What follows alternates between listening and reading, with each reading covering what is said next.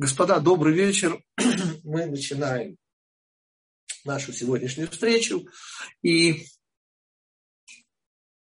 как и было обещано уже э, неделю назад, мы, в общем-то, не покидаем территорию первой, по сути, главы, хотя будем забегать и в другие сегодня главы. И вопрос, который я себе задал, навеян, естественно, идеями раввинов из школы Рава Кука, я без имен, но вопрос детонирован следующий. Понимаете, я не устаю с самого-самого начала, буквально со знакомьтесь с еврейством, объяснять, что Египет это вообще-то не география и, и в каком-то смысле даже не история. Речь идет о нашем внутреннем состоянии и со всеми-всеми множествами следствий. И, конечно же, не казни египетские, а удары, которые деформированную реальность более-менее возвращают в божественное состояние. И множество, множество, множество. Совершенно необъятная вещь. Это основа всех основ. Я напоминаю первое речение, господа. То самое первое речение, где сказано Анохи Ашем Элокеха, а дальше я перехожу на русский язык, который вывел тебя из земли Мицраим, из дома рабов. Подчеркиваю, не рабство, господа. Вам переводят неправильно. Бейт Авадим. Дом рабов.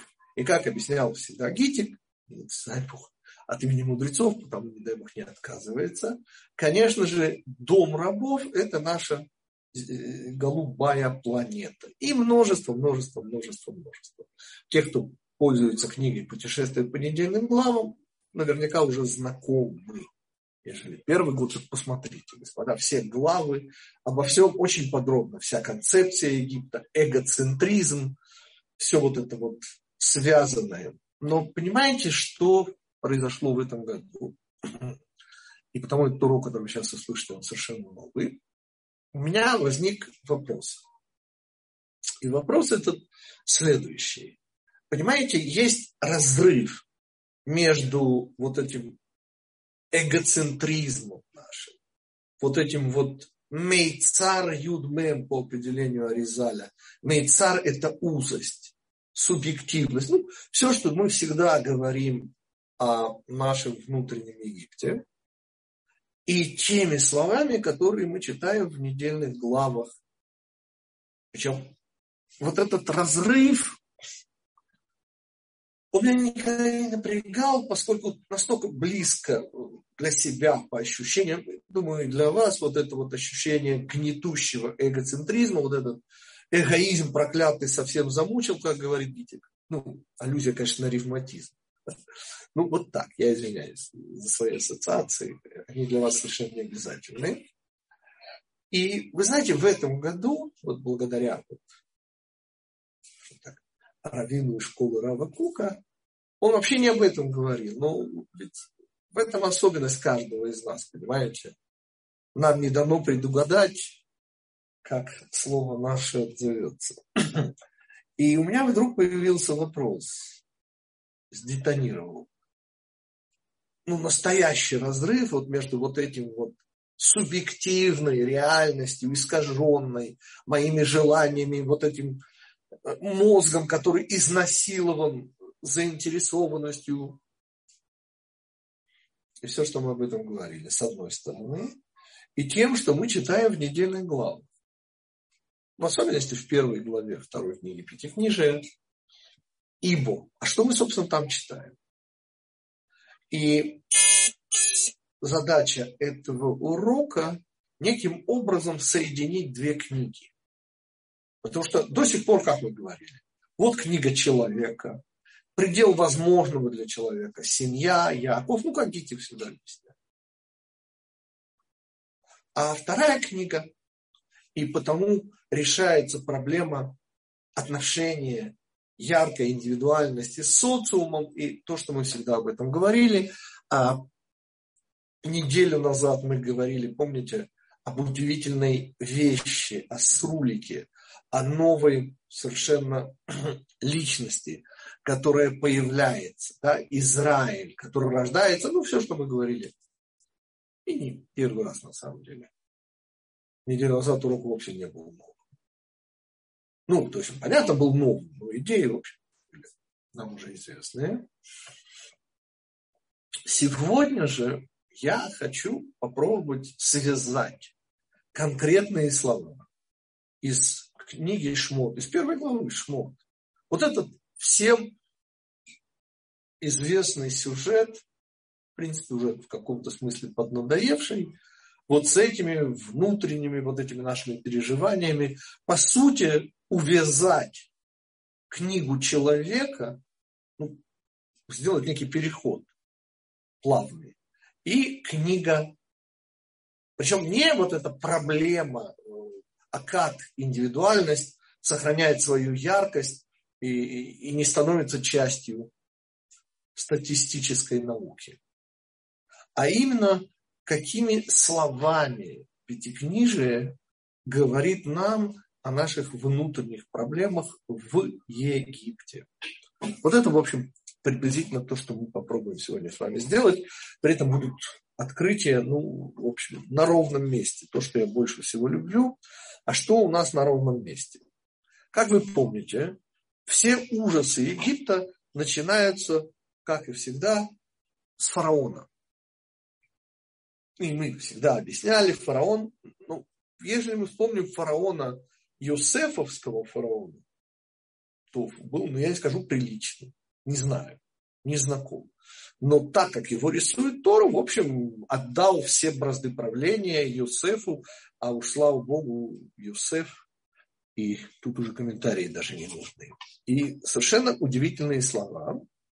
Говорит Пятикнижие в самом начале. И встал, я читаю буквально, и встал новый царь над Египтом, который не знал Юсефа. И всем, наверное, из детского садика, ну, условно, известно два комментария. Один говорит такие новый, а другой говорит, изменилось его мировоззрение. Раши приводит оба мнения. Но вот эта фраза позволяет, ну, сначала шаткий, но в принципе мостик. Простите, пожалуйста, как это не знал? В каком смысле не знал? В смысле, как не знаю Всевышнего и знать не хочу, как скажет фараон, не далее, как в этой главе, первой, главе второй книги. Ответ нам дает, ну это вообще удивительная вещь, вот спасибо этому раввину, которого я сейчас буду несколько раз цитировать, он обратил внимание, я никогда не обращал внимания, как вы знаете, есть классические переводы пятикнижия на арамейский язык выполненные еще почти что 2000 лет назад. Один из этих, есть два знаменитых главных переводов на арамейский язык. Это, конечно же, старейший из учеников еще Гилеля Йонатан бен Узель. Но там очень такой, там даже не перевод, вы понимаете, что перевод Торы быть не может. А там чрезвычайно нетривиальная интерпретация. Но есть другой вот он реально как бы в нашем смысле, простое русское слово перевод, это, конечно же, племянник великого ненавистника евреев, императора Адриана Элии, Онкилос, знаменитый перевод Онкилоса. Э, вот когда издается обычное пятикнижие, ну самое простое, то там, кроме текста пятикнижия, под текстом идет специальным шрифтом такой апологетика готического шрифта, ну, так было в XVI веке, в 1520, 520-25 году, первое издание печатное Пятикнижие Моисеева, в Венеции, если не ошибаюсь, выполненное. И там наш еврейский первопечатник, не помню сейчас его имени, придумал, ну, есть готический шрифт, и он придумал и напечатал этим шрифтом Раши. С тех пор у нас появился шрифт Раши, ну, никакого отношения, понятно, Раши умер, простите, э, в XI столетии. И Соответственно, то, что было в 16 столетии, не может иметь ни мужа, даже опосредствованного. Так вот, что печатается всегда, вот параллельно с текстом Пятикнижия, с другой стороны, печатается, тоже, кстати, шрифтом Раши обычно, но не всегда, может быть, другому, но обычно шрифтом Раши, перевод Онкилуса. И чем знаменит Онкилус? В этом смысле ничуть не менее, чем знаменит сам Раши, хотя совершенно по-другому, что Онкилус старается переводить, вот, вот как сказано, так переводит. Вот, вот как сказано, так переводит. В отличие, например, от перевода раби Ионатана Бенузеля, который иногда объясняет, который, это так называемый пшат. Один к одному старается. И что? И вот в этом месте, вот здесь, и встал новый царь над Египтом, который не знал Йосефа, он почему-то изменяет вообще шату и переводит, вместо написать «не знал Йосефа», он переводит «не выполнял его указ». Согласитесь, что есть разница. Не знал Юсефа и не выполнял гзиротав. Ну, это, в общем, указы его. Ну, во-первых, с какой, простите, стати умершего, пусть и властелина мира, указы должен продолжать. Вообще о чем идет речь? Кстати, какие были указы? И вот с этим как раз очень просто. Это Раши. Это Раши в недельной главе Микец. Самое-самое начало. Только-только Иосиф получает бразды правления.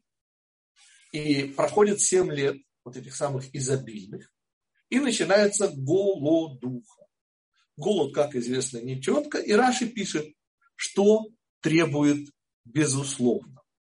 Э, Вика, э, не знал, а может не признавал. Это так же, почему я сослался на то, что в конце главы первой скажет про Всевышнего. Помнишь? Же, фараон скажет тоже. Не знал, ло я дать это шем. Не знал, в смысле не признаю, знать не хочу. Ну, это неинтересно. Нам интересно вот это удивительное непризнание, что значит не знал Юсефа. И он Килус переводит. Не выполнял его указы. Какие такие указы? Ответ всего один. Что требует за хлеб, за жизнь? Помните? У всех закончился хлеб уже первый год. У всех нет хлеба, у всех он испортился. У Юсефа он есть в любом количестве. И все приходят. Дальше будет больше. Но в самом начале Раша приводит этот мидраж, что требует Иосиф от всех египтян. Обрезаться. И они обрезаются. Ну, в конце концов, жизнь стоит обрезания. Стоит. Они обрезаются. Не очень, кстати, понятно. Ну, то есть, общая идея. Понимаете, нельзя недооценивать, не дай бог, Иосифа. Про него и только про него из всех ветвей сказано Цадик Есод Олам. Праведник основа мироздания. Про него, про него, господа. Он, кстати, кто немножко испорчен кабалой, его категория тоже Есод, много чего. Мы говорили о Иосифе. Что нам сейчас важно? Получается, по Онкилусу, тому самому удивительному Геру Седеку, праведному, принявшему иудаизм не еврею, что фараон отменил обрезание, вот так что ли это надо понимать, что значит не знал Юсефа. И в данном случае Тора, вы знаете, лучший комментатор Тора это Тора. Просто давайте посмотрим дальше, что будет. И дальше я даже читать не буду. Это наверняка история всем известна. Вы же не первый раз смотрите в главу Шмот. Что было дальше, помните? Господин фараон еще до вот этого страшного порабощения что требует? Сказано, что еврейцев стало, ну, понимаете, ну, камню упасть негде. Помните знаменитый антисемитский анекдот? Ну да, когда наповал камень, подходят, смотрят, и фамилия, отчество, понятно, Рабинович, все как следует. И тогда кто-то из антисемитов говорит, своему коллеге. Он говорит, столько евреев развелось, камни упасть нет.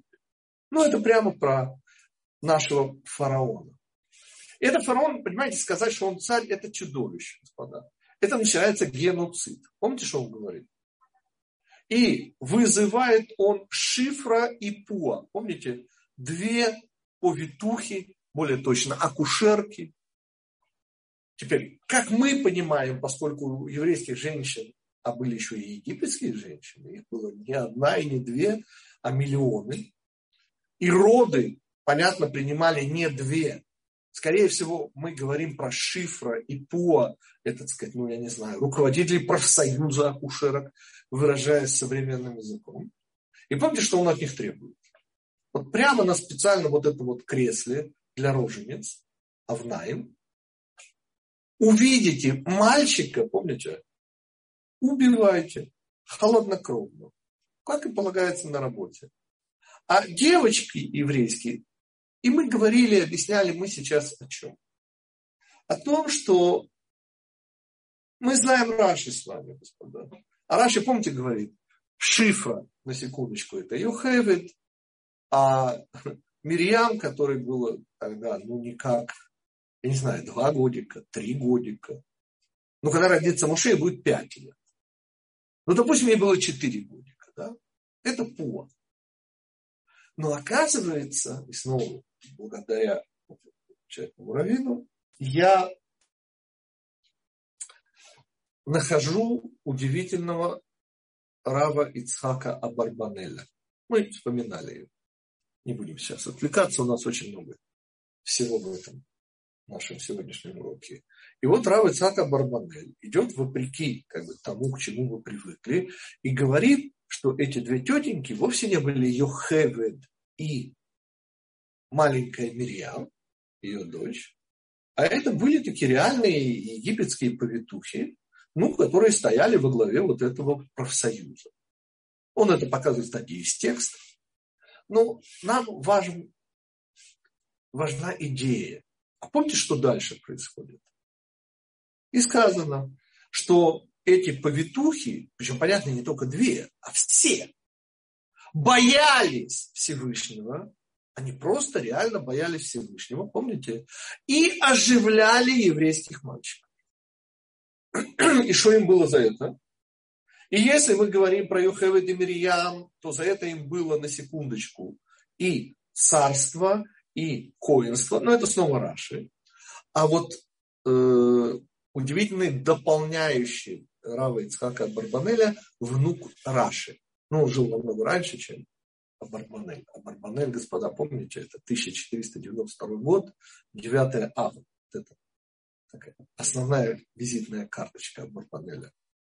Помните, тот самый старик, ему уже 52 года, по тем временам уже старик, который самый богатый человек на земле, не еврей, самый богатый человек на земле, и который ходит голым и босым 9 ава, пересекая границу с Португалией. Как раз 9 ава 1392 года заканчивались те три месяца, когда евреи должны были покинуть Испанию, в которой они жили, естественно, задолго до мусульман, христиан, еще с третьего века как минимум, потому что и позже до христианской эры.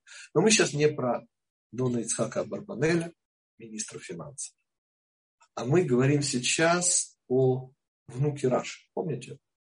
Знаменитейшие у него внуки были. Вот один из них Раби Шимон бен Меир. И сделал им дома. Кто сделал, не сказано. И вот отсюда Раши выводит, что речь идет, ну, понятно, со ссылкой на мудрецов, что это Всевышний сделал им царство и коинство. А вот Рав Шимон бен Миир, внук Раши, идет против дедушки, как и полагается. И что говорит? В тюрьму посадил. Сделал им дома, в тюрьму посадил. И получается, и вот это уже начинает немножко меня греть. Почему? Потому что до сих пор вот этот разрыв вот между тем, что мы называем Египтом, вот это внутреннее и, и так далее, и тем, что описывает Пятикнижие, а вот сейчас понемножку начинается. Итак, повторим. Получается, что внутри Египта, когда фараон требует, безусловно требует умершлять новорожденных мальчиков. Раб Гитик. Да. Раб Гитик. И, извините, э, что перебиваю. Э, вы сейчас у меня в записи или в онлайне? В онлайне. Онлайн. Ну, слава богу, наконец-то установил. Слава богу.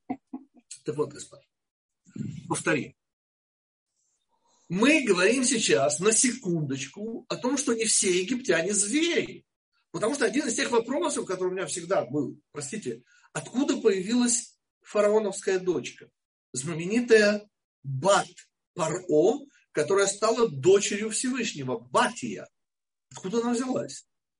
До сих пор мне приходилось, как себе это представлять, что это вот какой-то вот на вот этом страшном поле вот этих всех ужасов, и, и вдруг вот такой вот редчайшей красоты цветочек. Ответ нет, господа. Понимаете, о чем идет речь? Ведь уже сразу после этого, когда они оживляют младенцев, что делает фараон? Он подавляет бунт в Египте. Что он говорит? Он говорит, всех новорожденных мальчиков в реку кидайте. Кому он это говорит? Ответ всем египтянам. Теперь понятно, что всякий, кто не выполняет, ну, господа, мы же помним катастрофу европейского еврейства. И помните вопрос, на который у меня нет ответа. Как могли спасать евреев, потому что они рисковали не своей жизнью. Извините, если, не дай Бог, ловили какого-нибудь вот этого ненормального, спасавшего евреев, да, то расстреливали не его, а его жену, его маму, пап, детей его расстреливали. За то, что он имел наглость, допустим, спасать еврейского ребенка. Или мужчин, или женщин. Мы сейчас не о катастрофе европейского еврейства. Мы сейчас говорим об удивительнейшем, невероятном. Это, это чудовище, господа, понимаете? Он всех египтян, вот безусловно, всякий, кто не убивает еврейского младенца, будет убит сам. Ну, давайте чуть-чуть вернемся. Снова получается, что невероятно замечательная прослойка египетских женщин, акушерок, я подозреваю не только акушерок, потому что теперь у меня уже есть нормальное, интеллигентное объяснение, откуда вообще взялась матия. Сейчас до Моше еще дойдем. Нам Моше сегодня тоже пригодится. Так вот, оказывается, господа, что вот это вот обрезание, которое делает Йосеф, это же не хирургическая операция, простите. Это, конечно же, попытка Йосефа попробовать помочь людям, проявить свою божественность. И главные слова нашего сегодняшнего урока будет, конечно же, Ират Шамай. То, от чего принципиально отказывается новый фараон, новый царь Египта. Это от вот этого влияния Йосефа, вот такого, не знаю, божественного влияния, где элементарно сказано про Шифру и про Пуа. Были они египтянки, еврейки, не принципиально, но они были что? Они были богобоязненными. Они боялись Всевышнего. И сама идея убиения младенцев была мягко выражаясь, неприемлема для них. Мы о чем? Мы уже начинаем говорить о чем-то, что имеет отношение к личности. Это не только шифры и пол, господа. Мир, как и полагается, как и всегда, разделился на тех, и в особенности вот этот мне понравился комментарий Рава Шимона бен Мира, что он посадил их в тюрьму. Сделал им дома, посадил их в тюрьму, объясняет Рава Шимон.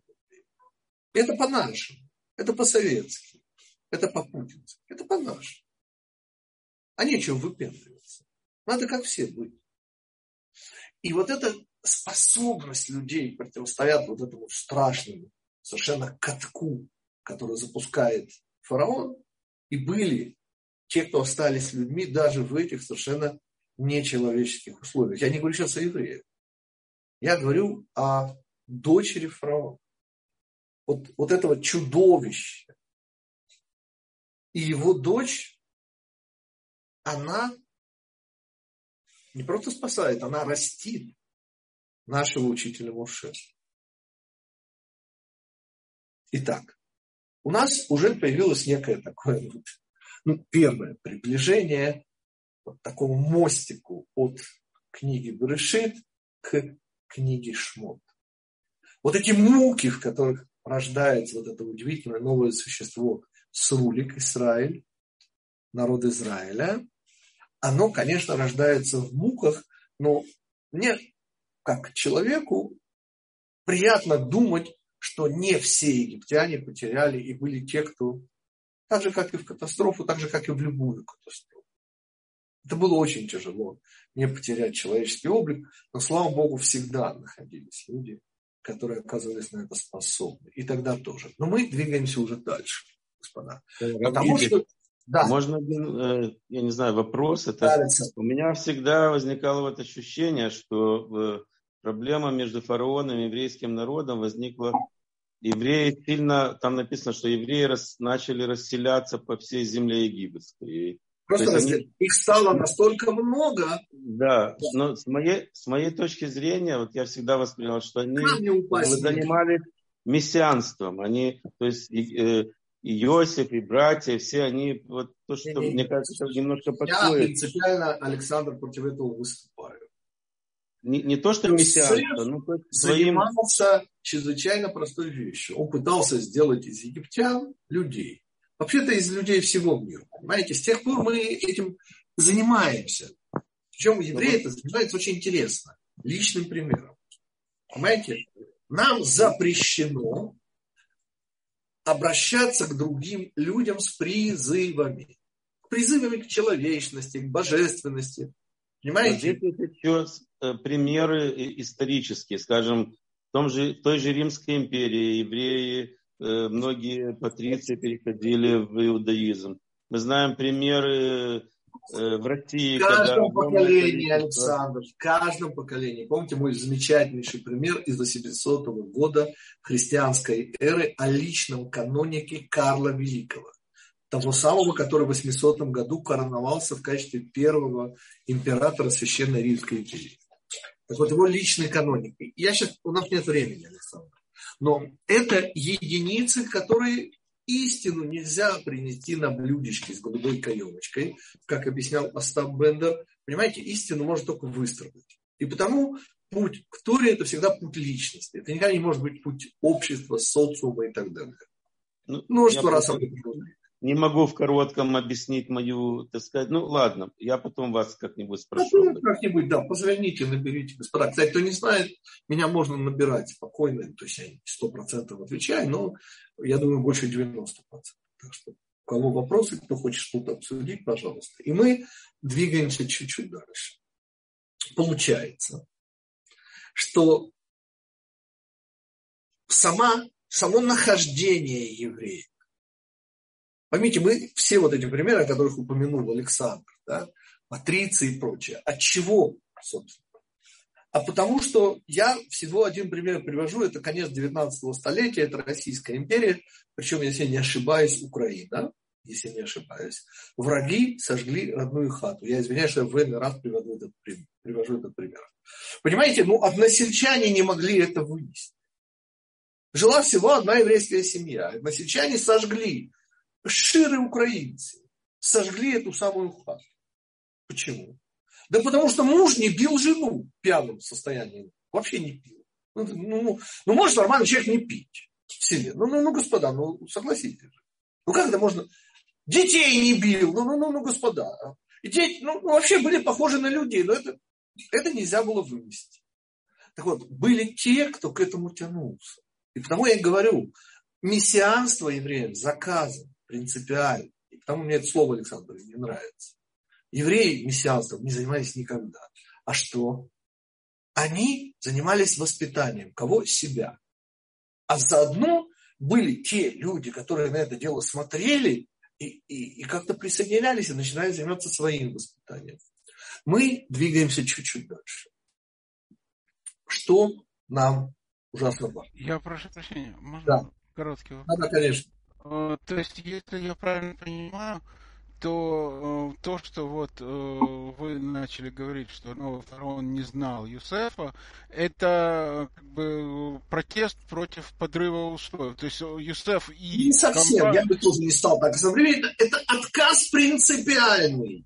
От ну да, я, я, я и говорю. Несомненно, вот не в смысле, что это подрыв устоев там, Египта, возвращение к тому, что... Я, не, я бы не стал так.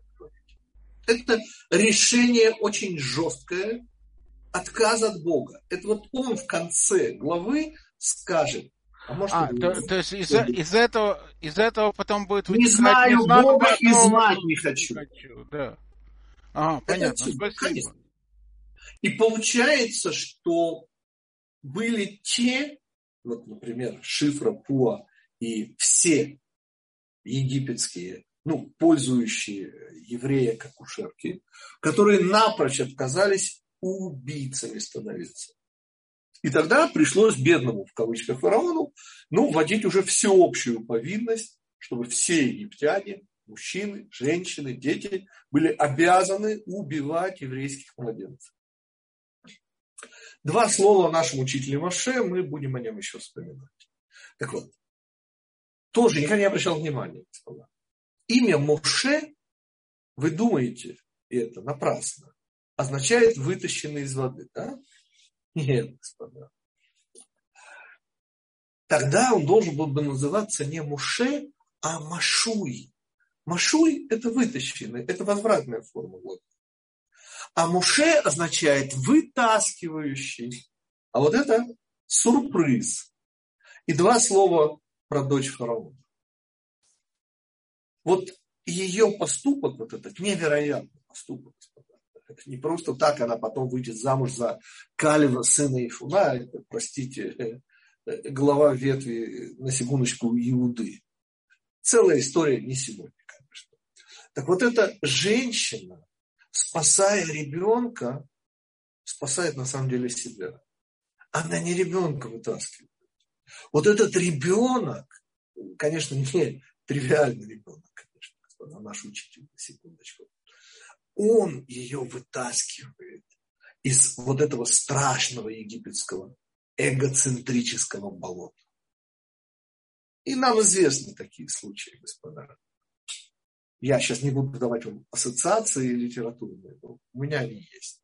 Кому интересно, уже на личном уровне. Так вот, господа, обратите внимание, что ни одно доброе дело не остается безнаказанным. Потому что когда человек выбирает добро, да еще рискуя жизнью, простите, то это даром не проходит. И человек становится человеком возвращаясь к Юсефу, а мы к нему еще, он у нас главный герой сегодня, господа, мы возвращаемся вообще даже не в книгу Барышит, нам туда еще придется вернуться, мы вместе с вами сегодня выучим последние слова, сказанные Иосифом, и совершенно удивимся. Но я хочу познакомить вас с Мидрашем, от которого я просто выпал в осадок.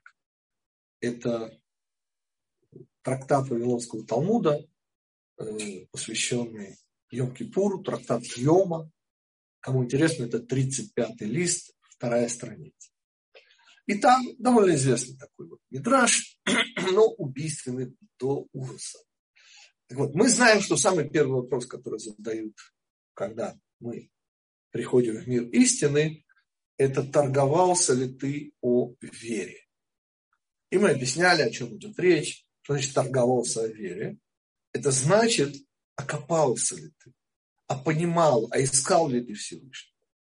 Но вот в этом Мидраше э, говорится об удивительном другом вопросе. А занимался ли ты Торой? Это уже сугубо еврейский вопрос. Его не задают не евреи, его задают евреи, но зато все евреи. И дальше начинается объяснение. Какое объяснение? Ну, понятно, что евреи, вы же наш, слава Богу, знаете, за словом в карман не лезут. И тут же начинают объяснять, что мы, еврейцы, всей душой, ну, бедность, та самая, которая не порог, она, ну, ну понимаете, ну, человек как рыб, облет, бился за копейку, чтобы прокормить. Ну, ну, ну, ну когда, когда, когда? И тогда ему приводят пример, на секундочку, нашего учителя Гилеля. Ему говорят, что есть, кстати, в Перкей Дарабинатом, там он приводит пример Раби Акива, помните, который был тоже невероятно нищий. Ну и Гилель, помните, про него целая история, помните, как он там с труба, снег, ужас, ужас, ужас. То есть вот таким нищим, каким был Гилель, ты же не был. А Гилель, будучи вот таким нищим, не мог лучшим пропитать, вот, и как он учил, и кем он стал. Ну и также Раби Акива. Есть еще, говорит, одна отговорка наших еврейцев. Богатство. Богатство, господа. Ну, извините, у вас, извините, рабочие места. Вы владеете заводами, шахтами, пароходами. Понятно, да? Ну, вы же не можете это бросить. Вы должны этим заниматься. По Торе обязаны. И вот из-за этого, отвечает стоящий на суде еврей, вот не удалось как следует заниматься Торой. И тогда ему приводят пример. Этот герой менее, менее известен. Его звали Раби Эллазар бен Харсом, который владел там, пароходами, шахтами, газетами, ну, как мистер Твистер, бывший министр. И шо? И бегал из города в город, и страну, и целая история. Я продолжаю. Дальше это просто, я выпадаю в осадок. Третий, значит, у нас нищий, ну, тот, кто ссылается на нищету, ему, про него сказано, кто мехаеву то, кто его делает осужденным, ну, благодаря кому его осуждают, Елею. Потому что более бедным, чем Елей, не был. Богатый Раби Лазар бен Харцон. Не было. А дальше у нас появляется Раша. Я уже позволяю себе издевательски перевести это слово как мерзавец. Мы сейчас от этого перевода откажемся напрочь. Откажемся. С этого начинается пятый год учебы. С того, что Равашлаг объясняет, что Раша никаким, никоим образом не мерзавец. Рашаим это мы с вами, господа. А я себя мерзавцем не полагаю. Не, я не полагаю себя хорошим человеком и праведником. Ну, извините, но не мерзавец, простите ну, не мучил невинных по темницам, простите, и так далее. Э, это даже про себя Сергей Есенин мог сказать. Ну, ладно, мы не будем про Есенина, мы про себя. Так вот, кто, кто, что говорит Раша? А Раша говорит удивительную вещь. Что, понимаете, почему, говорит, я не занимался Торой? Потому что мой внешний облик молодого красавца. Потому что что-то начинает напоминать. Вы понимаете сейчас, кому я приведу пример? Он говорит, ну, это мой любимый анекдот. Помните, когда доктор говорит, помогите, говорит, что случилось? Говорит, доктор, я, говорит, лесбиян. Он говорит, простите, что? Ну, говорит, вокруг столько молодых, привлекательных мужчин. Говорит, а я на женщин. Вот это, вот это, вот это вот буквально такой вот и он говорит, понимаете, ну я так выглядел, что вот просто не было отбою от э, клиенток, и вот так вот, в общем, не удалось. И ему говорят, ты что, был красивее, чем Йосеф? И э, окончание. Еще раз, э, наш Гилель, учитель наш, он обвиняют Сейчас придется выходить, я прошу прощения. Извиняюсь. Сейчас придется выйти и выйти, прошу прощения.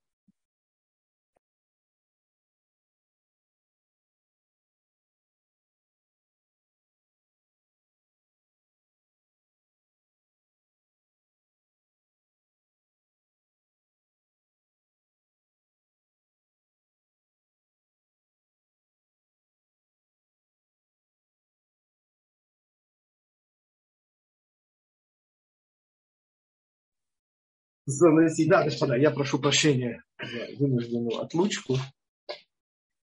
Так вот, на чем мы остановились? На том, что Раби, ну, даже Элазар Бенхар Сом. Он, значит, э, тот, благодаря э, кому обвиняют всех богачей, не занимавшихся полом.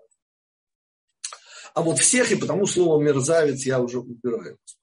Понимаете, ну, извините, но нельзя не просто праведника, праведника основу мира приводить как того, что вот я понимаю, мы все понимаем, извините, когда вот эта вот э, распакованная красавица, не полу, а полностью, со справкой от астрологов про то, что родится Машия, ну, и со всеми, всеми, всеми. И там Гмара рассказывает подробно, что утром она одевала такое платье.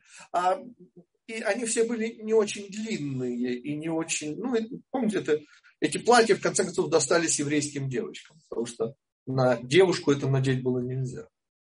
Ну, вот так, ну, на еврейскую девушку. Мы сейчас говорим о чем? Как это, простите, Йосеф, который устоял против Патифарихи, да кто бы там мог, это не... И так далее. Что-то здесь очень непонятное. И тут начинается гити, сразу, сразу предупреждаю, потому что я не нашел наших мудрецов. Ну, я сам пораскинул и пришел вот к такому выводу. Дело в том, что Йосеф был не только красавец, мужчина, красавец. Йосеф, простите, был властелин мира. Согласитесь, господа, это не шутки. И уж с точки зрения богатства, я, я к чему все это? Как вы помните, три вещи. Мы живем в трех измерениях, и три вещи не дают нам жить по-человечески, жить как люди. Эти три вещи совершенно всем хорошо известны. То есть это то, что называется кин-а, таава и кавод. В русском это не перевод, а интерпретация у нас есть обжорство, половые гормоны и желание все контролировать. Хотите властолюбие. И вот эти три вещи, они, собственно, не дают жить по-человечески. Или хотите с неким божественным, пусть не самым-самым большим, но тем не менее зарядом, реализуемым в этом мире. Так вот, у нашего Йосефа, что называется, у него не только ссылка на половые гормоны. У него, простите, он властелин мира. Господа, вы понимаете о чем? Он решает судьбы всех. Жить, умереть, как. Он может попытаться исправить мир. Он позволил себе только одну вещь – обрезание. И личный пример. Но это другой. Против личного примера, надеюсь, никто не имеет ничего. Обрезание – это отдельная тема, сейчас мы будем начинать. И что? И у Юсефа на всех трех уровнях пройду, скажем пару слов. Помните, господа, когда он встречается с братьями и угощает их. Помните, для братьев идет кошерная еда, для египтян отдельная некошерная еда, а Юсеф, поскольку он не может демаскироваться, то ему тоже идет кошерное. То есть он там в Египте, а в Египте, как бы вам это объяснить? Если у них оргия была что-то типа комсомольского собрания, то есть я имею в виду, что не посещение оргии было приблизительно как не посещение какого-то общественно полезного мероприятия, ну типа комсомольского собрания. Те, кто еще помнят коммунистический союз молодежи то с точки зрения еды, господа, в Египте, как бы вам сказать, ну, не было такого, чтобы не кушать. Понимаете, у них не только половые гормоны. У них на всех трех уровнях, что называется, чтобы не сглазить. И я пытаюсь сказать сейчас следующую вещь.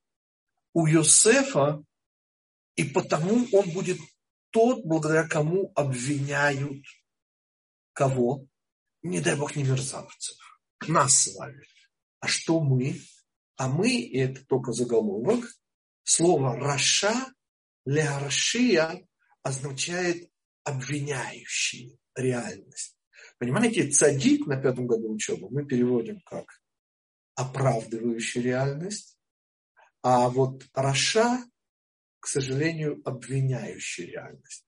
Если вы вспомните, что такое реальность, то станет совсем э, невесело. И что это значит благодаря Юсефу? Это значит, и потому он основа мира, он стоял против трех человеческих вожделений. Больше нет. Вот, вот, вот три. Вот. Желудок, половые гормоны и красота мира. Или хотите, духовность мира. Ну, в смысле гармония, красота. Вот эти три основных и единственных, не просто основных, их нет. Привлекалочки э, этого мира. Вот против них, вот так, как стоял Юсеф, не стоял никто. В Гмаре говорится только о Патифарихе, но это, несомненно, самое-самое страшное испытание, которое он прошел. Но два других господа, обжоры меня поймут, ну и те, кому не безразлична судьба, будущее, как все обустроить, как все сохранить, как уверенность в завтрашнем дне. Замечательно, уверенность. Вот те, кто неравнодушны ко всем этим трем вещам, меня уже поняли. И тогда получается удивительная вещь. Э, три Юсеф и Раби Элазар бен Харсон и Хилеля Закен, это еще два. Итого, как вы понимаете, пять. И поскольку пять у нас вызывает ассоциации четырехбуквенного имени Всевышнего, то мне кажется, мудрецы сказали сейчас о всем, что может помешать нам заниматься пятикнижием, заниматься то. А именно, две внешних вещи.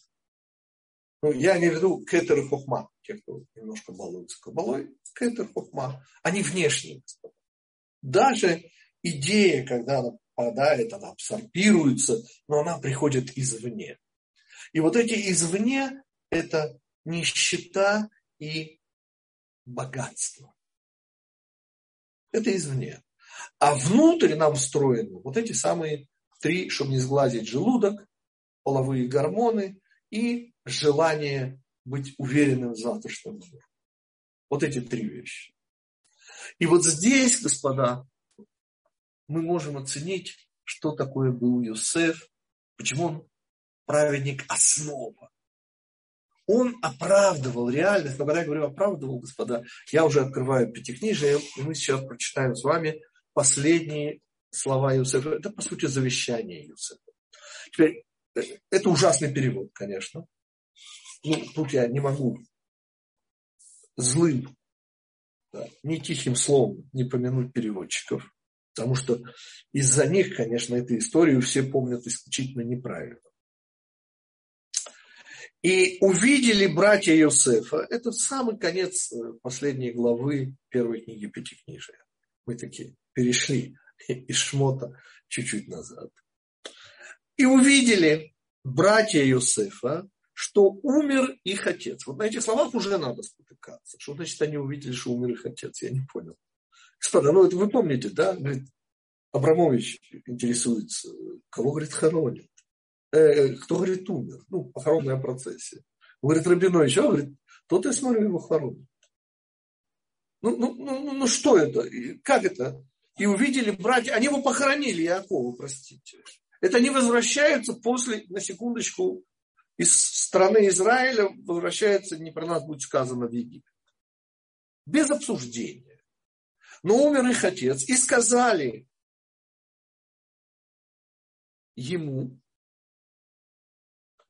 кому ему тоже не очень понятно, что будет ненавидеть, возненавидит нас Юсеф. И вернет нам э, все то зло, которое мы ему сделали. Эта история, в общем, не очень понятна, если бы не Рав Хайм, сын Атара, Ора Хаима Кадыш. Дело в том, что то, что вам не переводят на русский язык, что братья говорят удивительную вещь. О, если бы, это такое, как бы сказать, вожделение. О, если бы что если бы? Если бы возненавидел нас Юсеф. вы начинаете уже не понимать. То, что это, это ужасно, когда нам это переводят. А, а то, что здесь в оригинале, это Рафхайм Ибн Натан говорит. Простите, Лу – это же «О, если бы!» Это же высочайшая мечта. Понимаете? Это почти Маниловщина. О чем они мечтают? Чтобы их возненавидел Юсеф? У них что, на почве, извините, траура что-то подвинулось? Черепицу шурша, едет крыша. Что это такое? И вернул бы, и объясняет Равхай, сына Тара, господа. Мы, как всегда, меряем своими линейками. Это ветви Израиля, господа. Что изменилось? Что значит они увидели, что умер отец? Это значит, что теперь все на их плечах. Понимаете, они не атланты держат небо. Понимаете? Они 12 ветвей Израиля. Да, Юсеф, но мы все они 12. Зачем им нужна ненависть? Почему они мечтают, чтобы он им заплатил за все? Потому что они вдруг на секундочку именно смерть Иакова, вот это окончательная передача эстафеты от Авраама, Ицхака и Якова к ним, и они только теперь вдруг чувствуют тяжесть совершенного. Мы же с вами знаем, господа, что продажа Иосифа девять братьев, плюс еще один Всевышний, которого десятым взяли на суд. Да? Вот это будет тянуться и тянуться до прихода, это будет исправляться всю, на все галуты из-за. Ну, первый, а он же первый, это же кетер, это же замысел. И теперь все, все, что вот было в нашей истории, оно не только из-за этого. Нельзя говорить только из-за этого, но оно из-за этого тоже. И все эти ужасы, понимаете, говорит Рафхайм Ибн они хотят хоть капельку облегчить. Кому? Нам с вами. Ну, деткам своим. Ну, ну, в конце концов, ну, им же родительские чувства нашим ветвям не чужды. Они, когда уходит Яков, видят, это уже теперь все на них. Что предстоит, чтобы это исправить? И они говорят, дай нам, Всевышний, немножечко пострадать за своих деток. Ну, еврейские мамы, ну что вы хотите? Вы знаете, что такое еврейский Ее не кормить, дай за детей заболеть за них, там, мучиться, только чтобы с ними было все. Тьфу -тьфу -тьфу. Вот вам ветви Израиля. И вот здесь последние слова Юсефа. Понимаете, они передают свою скромную просьбу, чтобы Юсеф их помучил. Ну так немножко. Ну хоть капельку деткам облегчил бы исторический путь Израиля. Ну, в конце концов. Ну чуть-чуть. Ну или не чуть-чуть. Они, слава богу, моцные такие. Они могут ради своих детей довольно много вытерпеть. Как это полагается еврейским родителям. Да и всем, в общем, родителям. Нормально. Страдать за деток – это нормально совершенно. Для всех нормальных родителей. Итак, на просьбу вот пострадать Иосиф отвечает удивительные слова, которые никогда не понимал. Давайте сейчас их переведем совершенно по-другому. Общем, здесь будет не перевод другой, здесь интонация поменяется. Вот перевод будет нормальный. Что отвечает им Иосиф? Когда они уже лично передают ему эту просьбу. Сначала они ее, видимо, через посланца или там как пожелание, а потом уже и лично ему говорят, что хорошо бы им пережить что они хотят быть проданы в рабство. Ну, они уже понимают, что придется пережить их потомкам. И они хотят пострадать за правое дело, чтобы легче было их детям. И отвечает Юсеф. Это последние слова Юсефа, это духовное завещание. Незауряднейшего из наших предков. И сказал им Йосеф, Альтирау, Обычно это, конечно, не бойтесь. Но я подразумеваю здесь вот эту вот боязнь. Ту самую, которую Йосеф своей жизнью, своим личным примером. Помните, когда он стоит перед фараоном, что он говорит? Он не просто говорит «без меня Всевышний», а он говорит прошу прощения, Патифарихе, что он говорит? Чтобы боюсь я сделать плохое в глазах Всевышнего. Вот, вот это вся его жизнь. Он боится, боится, боится сделать плохое в глазах Всевышнего. Не людей, Всевышнего. И здесь он говорит, это его последние слова, это его завещание. Не бойтесь, потому что я же под Всевышним. Чего не бойтесь. И опять нам кажется, что он говорит, что вы не должны меня лично бояться, что я вас не буду там, гнобить. Не дай Бог, не об этом идет речь. Услышите, что он говорит дальше. А вы, так как вы, я перевожу, рассчитывали на плохое. Господа, помните, я напоминаю, что мы учили год назад. Когда братья спускаются в Египет, первый раз, помните, еще без э, Бениамина, естественно, спускаются братья, то они же идут искать. Помните Иосифа? Куда они идут искать? А тут так вообще уже нет. Они, конечно, идут, это называется шук-зонот, по-нашему квартал красных фонарей. То есть понятно, что в качестве кого я не знаю, но понятно, что он так. Он нигде больше быть не может. Они просто так вынесли и, и сделали его э, равным, равным мертвым, то есть нищим, лишенным всего. Понятно, что он только там. Вот эти три вещи, которые испытывают Иисус. Слушайте дальше, что он говорит. Вы рассчитывали на меня плохость, всесильный рассчитал, ну, имеется в виду за вас, ваши расчеты, рассчитал хорошесть. И эту фразу надо понимать однозначно. Понимаете, что он говорит? Вы не должны беспокоиться о наших детях. Почему? Потому что все, все то плохое, все те ужасы, да, которых мы видим ужас, и они действительно ужасы. Это все ради нас. И я, Йосеф, вот это все плохое, что вы для меня рассчитали, обнаруживаю в конце жизни, это последние его слова, господа, он проживет 110 лет.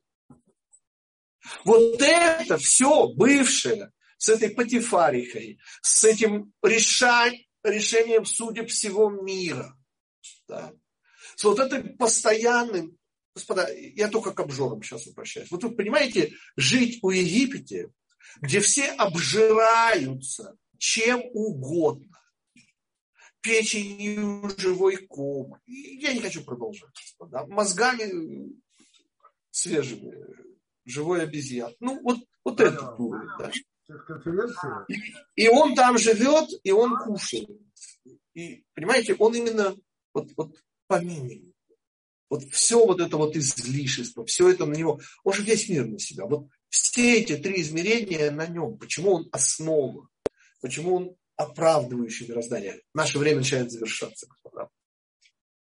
И буквально еще пару слов э, про богобоязненность. И просто этот комментарий я им завершу. Вы уже сами будете соединять все детали. Это говорит наш учитель Моше. Это уже пятая книга Пятикнижия. Кстати, напоминаю снова, господа. Моше – это вытаскивающий. И сейчас оцените этот перевод. Вы слышите, не дочь фараона вытащила его. Это само собой, это все знают. Но тем, что она его спасает, она спасла себя. Помните, как Гити говорил? Нацист, убивающий еврея, себя уничтожает. Еврея чистит. А сейчас э, про то, что говорит в главе Экив, третья глава, пятая книга Пятикнижия. Достаточно знаменитые слова, э, говорит наш учитель Моше. А теперь Израиль, знаете, он обращается, обращается ко всем к нам. А теперь, говорит Израиль, что Всевышний, твой источник всех твоих сил от тебя хочет? Ну, чего он всего от тебя хочет? Только, говорит, и там дальше очень много, но мне хватит одной вещи. Только, говорит, Ерат Шамаем. Только, чтобы ты его боялся.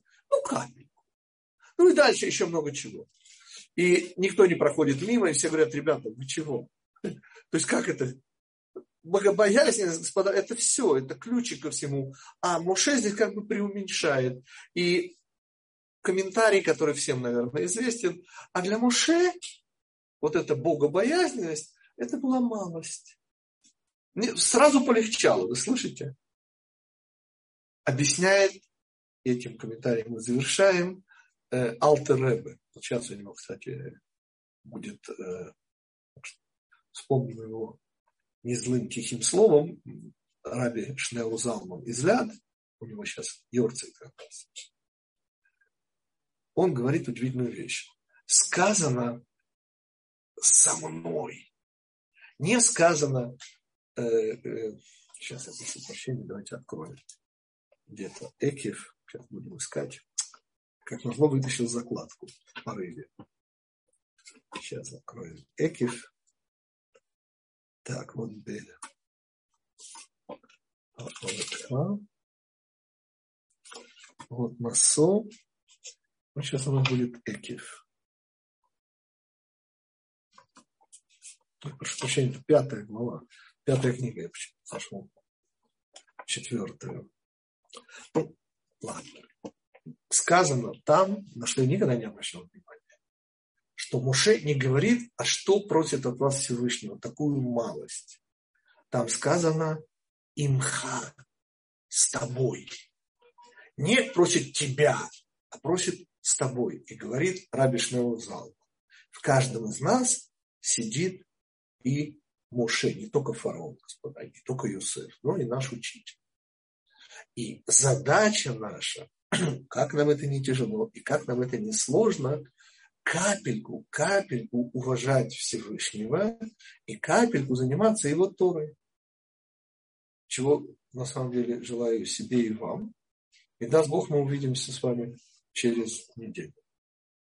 Этот урок, я извиняюсь, что он такой получился незавершенный, но я думаю, что так, как его можно еще раз смотреть и послушать, я думаю, у вас все сложится и соединится. Всем хорошей недели, господа. Увидимся через неделю. Спасибо большое. Спасибо. Интересный урок. Спасибо большое, Равнитель. Спасибо. Спасибо. Спасибо большое. Спасибо огромное, очень интересно. Спасибо.